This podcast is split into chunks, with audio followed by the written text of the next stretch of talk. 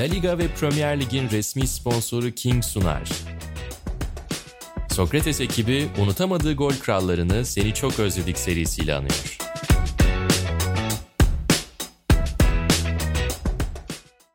Seni Çok Özledik'in yeni bölümüyle karşınızdayız. Emre Özcan'la beraber özlediğimiz golcülerin performanslarını anmaya, sezonlarını anmaya devam ediyoruz. Emre hoş geldin.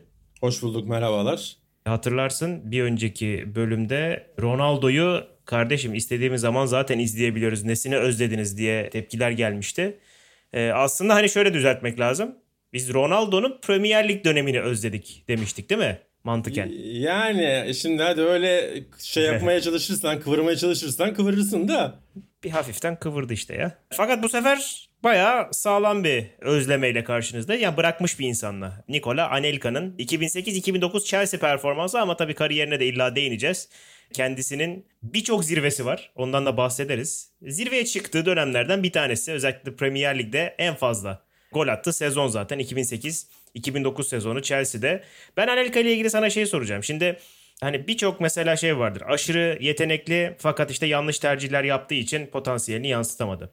Aşırı yetenekli ama işte fiziksel problemleri onun peşini hiç bırakmadı. Aşırı yetenekli ama mental çok fazla sorunu vardı ve hiç zirve yapamadı mesela. Ama abi bakıyorsun Nikola Anelka'da bunların hepsi var yine de başarılı olmuş bu herif. Çok değişik değil mi sence? Ya tabii öyle de bakabilirsin. Yanlış bir bakış açısı değil çok fazla. Ki ya ben de çok yetenekli buluyorum oyuncuyu. Benim de oynadığı dönem bu oyuncu en sevdiğim böyle izlemekten en çok keyif aldığım oyunculardan biriydi. Mesela Türkiye'ye geldiğinde gerçekten şok olmuştum. Ya nasıl olur? Nasıl gelir Türkiye'ye ki yani Fenerbahçe'ye geldiğinde oyuncu 26 yaşında mıydı? 27 yaşında mıydı yani? Maksimum 27 idi. Muhtemelen evet. o civarlardaydı. Daha yani 30'una yaklaşmamıştı bile. Çünkü evet. yani 26-27 yaşlar prime dönemlerdir santrforlar için ya da forvet oyuncuları için. Mesela böyle şok olduğumu hatırlıyorum abi. 25'miş. 25 mi? İşte hmm. aynen. Yani gerçekten prime'ından bile belki prime'ına bile gelmiş değil. Oyun hmm. stili itibariyle, tecrübe itibariyle. O yüzden mesela çok etkilenmiştim Fenerbahçe'nin yaptığı o transferden. Ki Fenerbahçe'de de yani böyle inanılmaz şeyler yapmadı belki ama fena bir performansı ortaya koymamıştı. Hatırladığım kadarıyla. Dolayısıyla evet öyle enteresan bir yetenekti ama yani böyle zaman zaman yeteneğini abarttığımızda galiba oluyordu. Geçmişini düşününce evet. Aneka'ya dair öyle bir şey de hissediyorum. Yani ben de o, o dönemler zirve yeteneklerden biri olarak görüyordum. Ama mesela şimdi dönüp baktığım zaman ya evet acayip özellikleri vardı bu oyuncunun ki konuşuruz. Hem fiziksel hem teknik hem taktik. Ama galiba koyduğumuz yerde de değildi. Öyle bir hissiyatım Peki, var bilmiyorum sen nasıl yani, düşünüyorsun? Koyduğumuz yerde olabilirdi de olmadı mı yoksa zaten öyle bir potansiyel yok muydu gibi diyorsun bunu? Ya abi yani muhtemelen vardır. Çünkü mesela oyuncu biraz gamsızdı biliyorsun. Hmm. Yani o Nikola Aneka için hırslı, agresif bir santrafor çok demezsin. Mesela ben geçtiğimiz programlardan birinde e, santraforlarda ve stoperlerde agresifliğin çok önemli olduğunu söylemiştim. Hatırlarsın. Mesela öyle bir agresiflik yoktu gamsız gibi gözüken bir oyuncuydu. Böyle sanki dünya umurunda değil gibiydi. Yani bu gösterdiği şey miydi yoksa gerçekten kişilik özellikleri miydi bilmiyorum ama bana kişilik özellikleriymiş gibi geliyor. Dolayısıyla o gamsızlığı da mesela potansiyelinin içini tamamen doldurmasını engellemiş olabilir. Ama Nikola Anelka kötü bir golcü olmamasına rağmen bence bitiriciliği gayet iyiydi. Fakat zirve golcülerden biri değildi oynadığı dönemde. İşte 10 yıllık bir periyot var. İşte 2000'lerin başına itibaren 2010'lara kadar öyle diyelim. 2000-2010 arası diyelim Prime'ı için. O 10 yıllık dönemin en zirve golcülerinden biri değildi. E, en iyi hazırlayıcılarından biri de değildi. Dolayısıyla şimdi oynadığı pozisyon itibarıyla kendisinden beklenen bazı istatistikler var. Kötü istatistikleri yoktu gol anlamında ama böyle 20, 20'nin üstü var mıdır mesela Anelka'nın? Abi şöyle diyeyim kariyeri boyunca bütün sezonlara bakıyorum ve şey olarak bütün kupalara bakıyorum bir sezon için. Bir tane Manchester City'de toplam 24 gol attığı var. Bir de bizim esas konuşacağımız sezonda 2008-2009 toplam 25 gol. Daha bunların dışında 20'yi geçmiyor. Abi şimdi ben de açtım. Bak ben ligi kastederek söylemişim. Ligde 20'nin üzerine çıkmışlığı yok. 20'yi görmüşlüğü yok bak ligde. Herhangi. O, 19 falan yapmış. 19, 16, 17'ler var. Ama 20 yok kariyeri boyunca. Ama tabii onun üzerine çıktığı çok fazla sezon da var. Yani o yüzden diyorum biraz arada kalmış bir oyuncu istatistik anlamda. Fakat işte yani bir 9 numaranın etki yaratabilmesi için, daha çok etki yaratabilmesi için daha yüksek gol sayılarına da ihtiyacı muhtemelen vardı. O yüzden Aneka enteresan bir oyuncu. Ben hakikaten yani istatistiki anlamda da özellikleri yönünden de biraz arada kalmış bir oyuncu olduğunu düşünüyorum. Ama o arada kalmışlığa rağmen çok da özel bir profili vardı ne olursa olsun. Ben mesela e, bu konuşacağımız sezona gelmeden önce bir şey dikkat çekeceğim. Şimdi abi adamın çok fazla transfer var. Çok fazla kulüp değiştirdi mesela. Bir üst düzey oyuncu için mesela. Çok fazla Hı-hı. kulüp değiştirdiğini görüyoruz ve birçok kulüp değişiminde de hep Ocak transferi olarak bunu yaptığını görüyoruz. Mesela bu da enteresan geliyor bana. Ve daha da önemlisi hmm. bence şu abi. Kariyeri şöyle seyrediyor. Hani birisi sanki Anelka'yı hep çağırmış. Ya işler iyi gitmedi. Gel abi. Ya tam böyle gözden kaybolmuş gibi. Mesela atıyorum Paris Saint Germain, Arsenal, Real Madrid, Paris Saint Germain giderek dibe doğru gidiyor. Çünkü Paris Saint Germain o dönemde tabii ki çok iyi bir takım değil. Liverpool alıyor. Sonra City'ye geçiyor. İşte sürpriz bir şekilde Fenerbahçe'ye geliyor. Sonra Bolton'a gidiyor mesela. Oradan Chelsea çağırıyor. İşte Şangay Şeneo'ya gidiyor mesela Juventus gel kiralık olarak takıl buralarda falan diyor. Yani hep böyle sanki birinin nasıl diyeyim emniyet subabı olmuş gibi bir kariyer. Çok değişik geldi bana bu. Şimdi doğru söylüyorsun ama bak bu çift taraflı bir şey abi. Diyorsun ya Ocak ayında genelde kulübü değiştirmiş vesaire çağırmışlar. İşler kötü giderken takımlar onu alma yolunu tercih etmiş.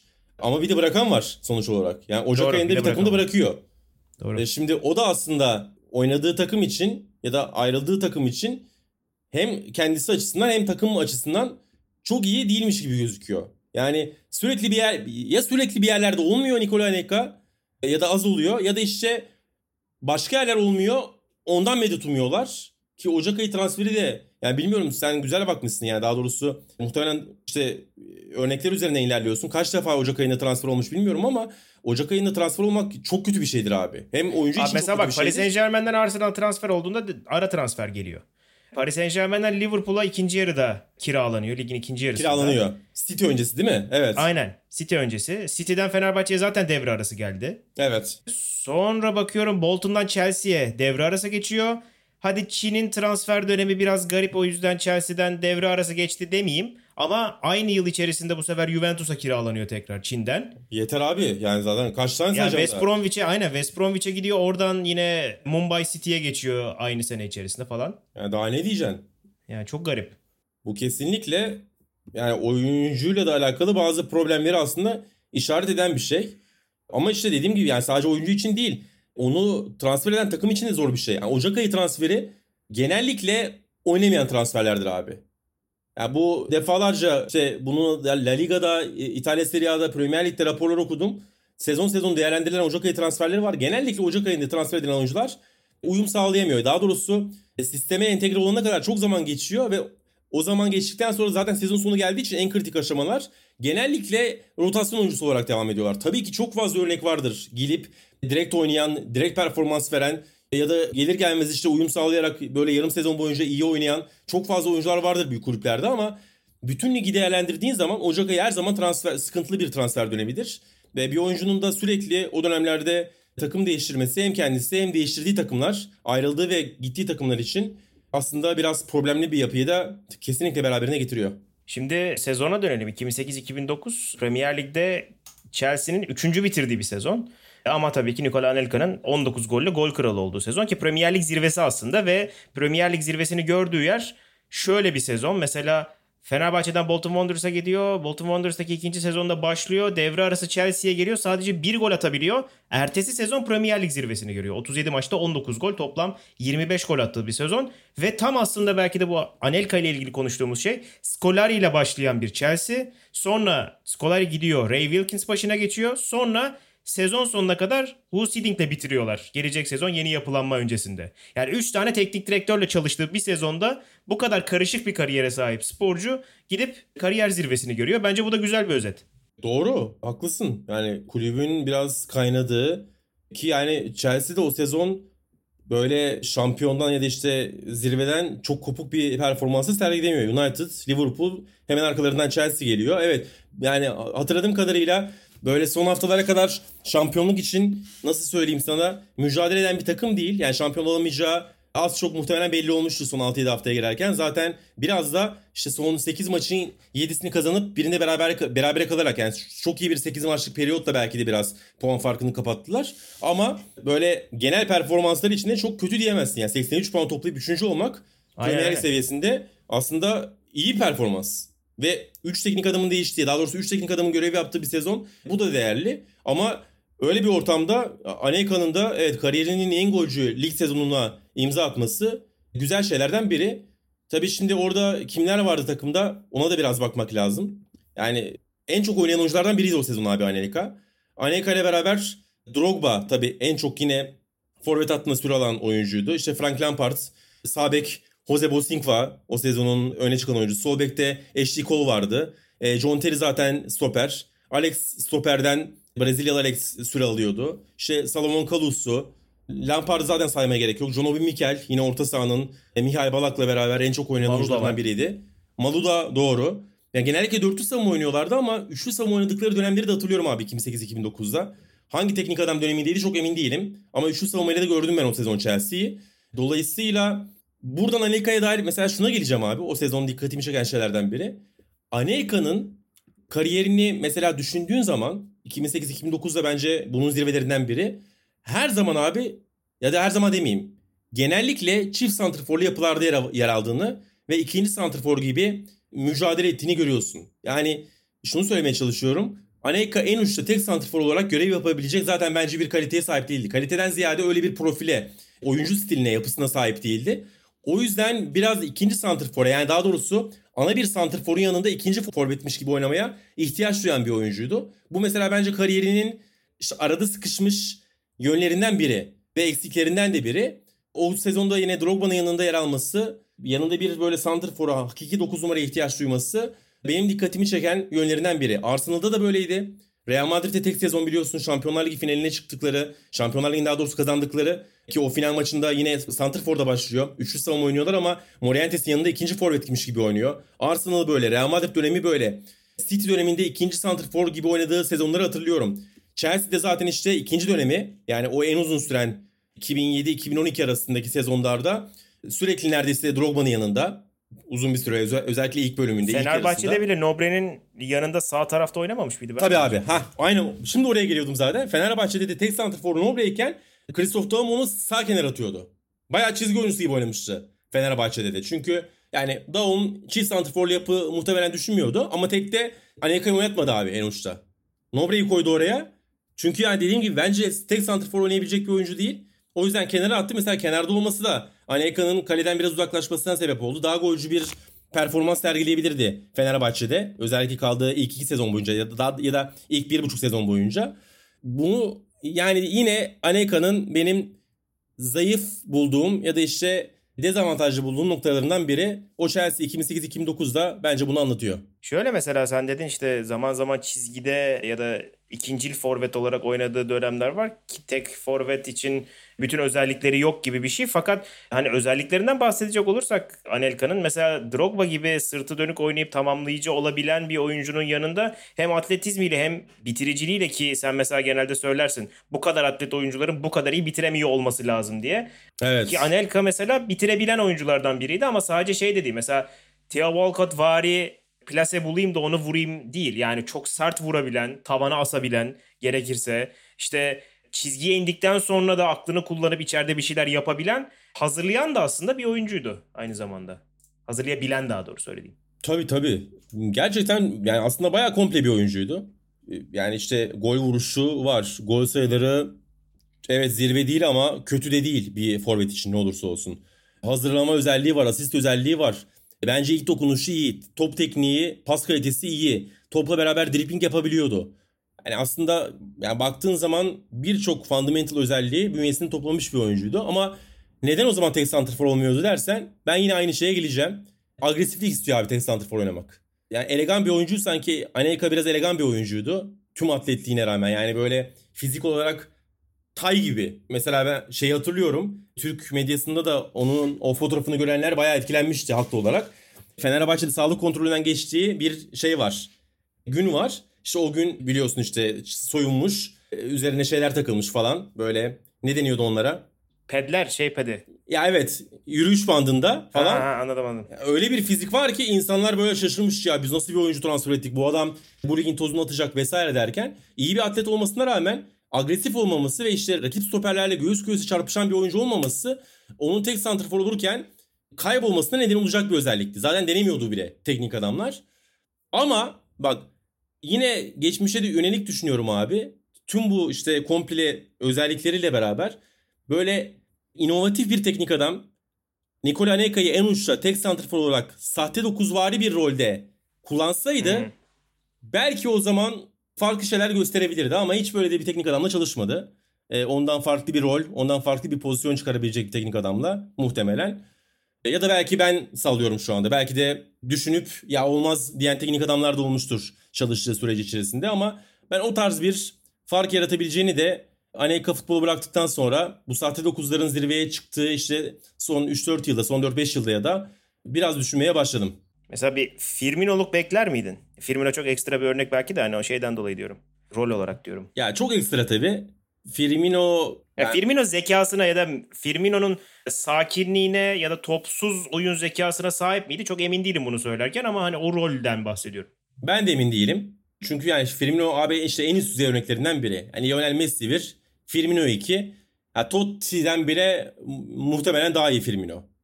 Sahte 9'da gösterdiği performansla bana kalırsa. Çünkü bir takımın zirveye çıkmasında yapı taşlarından biri. Yani dünyanın zirvesine, Avrupa'nın zirvesine çıktı. Hem Premier Lig'de e, hem Şampiyonlar Ligi'nde. Ya Totti de tabii çok özel bir oyuncuydu ama işte belki takımı odaklı yani başka bir takımda belki orada daha farklı bir şey gösterebilirdi. Ama işte Firmino o pozisyonun zaten gelmiş geçmiş en iyi 2-3 oyuncusundan biri. Tabii ki onun gibi olurdu diyemiyorum. Ama böyle kendisini derine attığı zaman işte merkez orta sahadaki 2 ya da 3 oyuncuyla beraber iletişime girebilecek, orada seri hızlı paslar yapabilecek, topu orada tutabilecek ve stoperleri de taşıyarak belki kenar oyuncularına nasıl söyleyeyim sana alan açabilecek bir yapısı vardı bence. Anelka'nın tabii hani karakterinden bahsetmiştik. Hem biraz e, umursamaz olduğundan bahsettin sen hem de işte yaşadığı bir sürü sorun var. Yani işte milli takım sorunları bile mesela burada ön plana çıkıyor. İşte Raymond Domenech'le yaşadığı sıkıntı, Raymond Domenech'e söylediği şey yani çok ağır bir küfür etmişti. Şimdi ben o küfrü söylemeyeyim. Medya bunu tabii abarttı vesaire. Sonra özür dilemesine rağmen işte 20 maç mı ne almıştı ceza hani milli takıma seçilmemesi için. O da hani ben bırakacağım deyip bırakmıştı. 2010 yılındaki kariyeri mesela bir 3-4 sene daha milli takım seviyesinde, Fransa milli takımı seviyesinde gitmiş olmasına rağmen hani bu problemler, bu mental problemler, buna mental problem diyebilir miyiz bilmiyorum ama bu mental problemler olmasaydı kariyeri biraz daha uzar mıydı sence? Mesela şöyle diyeyim yani şimdi Şangay Shenhua'ya 2012'de gidiyor. İşte 2012 artık kariyerin aşağı yukarı bitmiş olması anlamına da geliyor bir yandan. Aha. Her ne Aha. kadar Juventus'a dönmüş olsa da işte West Bromwich'e dönmüş olsa da bakıyorsun 2012 dediğin şey abi e, Anelka'nın 33 yaşı. Yani çok çok sert sakatlıklar yaşamamış işte çok çok e, işte gücüyle oynamayan bir oyuncu olduğunu düşünecek olursak 33 bayağı erken herhalde. E, Erken tabii. Erken ki Chelsea'deki son sezonu da galiba sakatlıklar yüzünden çok fazla oynadığı bir sezon değildi. Yani aslında 2011'de zirve futboldan uzaklaştı diyebiliriz. Evet. E, Anelka için ki 2011 kaç yaşında oluyor? 32 yaşında oluyor.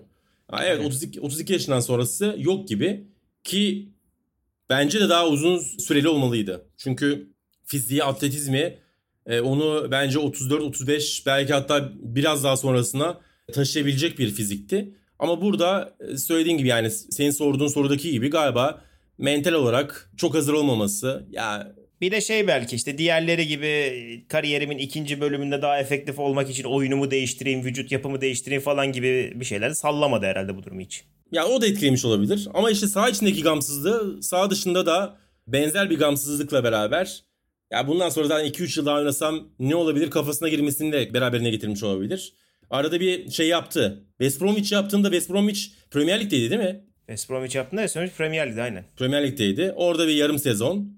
Yani ona dair zaten bir şey söylemeye gerek yok. İşte Çin ve Mumbai City'de biten bir kariyer ki yani Mumbai City'de bitmesi abi. Evet Ya o- yani doğru. O kış çünkü bizim biz maalesef o Hindistan Süper Ligi'ni anlatma şanssızlığına sahip olduk. Evet. Eurosport'ta evet. olduğumuz dönemde. Bir kariyer sonu için iyi bir bitiş dizisi değil. Ya bence şöyle diyeyim. Şimdi hani Şampiyonlar Ligi'nde oynamış, ne bileyim Premier Lig şampiyonu olmuş, Şampiyonlar Ligi kazanmış, işte ne bileyim Premier Lig gol kralı olmuş falan bir insanın e, Avrupa Şampiyonası kadrosunda da vardı galiba. Emin değilim Fransa'nın 2000'de kadrosunda vardı. Ya onları yaşamış bir insanın neredeyim lan ben dememiş olması imkansız Hindistan'da. Ama işte herhalde oraya para giriyor biraz. E tabi. Yani sağlam bir yıllık ücret ne olursa olsun oradan götürmüştür. Zaten yani espri yapıyorum ama ben tabii ki oyuncu kazandığı parayı düşünecek. Ve hatta 34-35'indeyken öyle bir para kazanması da e, Aneka'nın kendi kişisel kariyeri için çok büyük artıdır büyük ihtimalle. Tabii. Ama ben yani bu kadar büyük takımlarla mücadele etmiş. Premier Lig'le bence çok özdeşleşmiş bir oyuncu. Yani çünkü iki sezon Arsenal'le başlıyor zaten abi. Sonra 200 sezon City var. 4-5 sezon Chelsea var. Yani nereden bakarsan bak 10 sezon boyunca Premier Lig'in en büyük takımlarında düzenli oynamış bir oyuncu. Hemen hemen. Chelsea'deki Ki mesela Liverpool'da var. Ha tabii Liverpool'da var. Bir sezon Liverpool var. Ya şöyle Doğru. hani Anelka deyip gözleri kapattığında bütün büyüklerin formasıyla hayal edebiliyorsun. Evet. Öyle bir güzelliği var. İşte abi bak orada da arada sıkışmış bir oyuncu. Yani Anelka deyince gözünün önüne Arsenal mı gelsin? Chelsea mi gelsin? City gelmiyor mesela. Ben Arsenal ve Chelsea ile hala hatırlıyorum. Evet. Chelsea ee, mavisi geliyor bana da ya gözümün önünde. Chelsea, Chelsea mavisi, mavisi geliyor. geliyor. Ama Arsenal'da da yaptığı o çıkış abi. Yani şöyle 97-99 yıllar arasında oynamıştı. iki sezon şeyde Arsenal'da. O ayrıldı. İşte onu Real Madrid'e gönderdiler. Onun ayrılmasıyla beraber Thierry Henry yerine geldi. Mesela Arsenal'a. Şöyle bir şey vardı Anelka Thierry Henry çatışmasında o anlamda. Ee, Henry'e insanlar burun kıvırdı abi Arsenal'da. Arsenal taraftarları falan ya ne yapıyoruz biz? Anelka'yı gönderiyoruz ki Anelka acayip bir potansiyel olarak Real Madrid'e gidiyor. Anelka'nın yerini doldurabilecek bir oyuncu mu? Henry denen bir çatışmaya neden olmuştu Anelka. O dereceydi evet. O dereceydi. Tabii ki insanlar Henry'yi bilmiyordu. Henry'nin yapacağı o çıkıştan tabii ki çok doğal bir şekilde herkes habersizdi. Biz de aynı şekilde. E Anelka o zaman işte süperstar yani dünyanın sonraki 10 senesine süperstar olarak damga vuracak bir santrfor, forvet oyuncusu gibi gözüküyordu. Öyle bir çatışma neden olması ya da işte Arsenal'da öyle bir iki sezon oynaması, e, o şekilde Real Madrid'e transfer olması da Anelka'nın Arsenal dönemini olduğundan daha yukarıya koyuyor. Ve işte o yüzden de belki Chelsea ile beraber aklımıza ilk gelen Arsenal formalı Nikola Anelka oluyor. İşte Arsenal ve Chelsea'li Anelka ama tabii kariyer zirvesi olarak konuştuğumuz sezon 2008-2009 37 maçta 19 gol atıp gol kralı oldu. Aynı zamanda da 7 asist yapıp ilk 5'te asist krallığı listesinde ilk 5'te yer aldığı bir sezon. Toplamda da en fazla maç yaptığı sezon 54 maç yapıp 25 gol kaydettiği sezonu konuştuk Nikola Anelka'nın. La Liga ve Premier Lig'in resmi sponsoru King'in sponsorluğunda seni çok özledik'in sonuna geldik. Haftaya tekrar görüşeceğiz. Hoşçakalın. Hoşçakalın.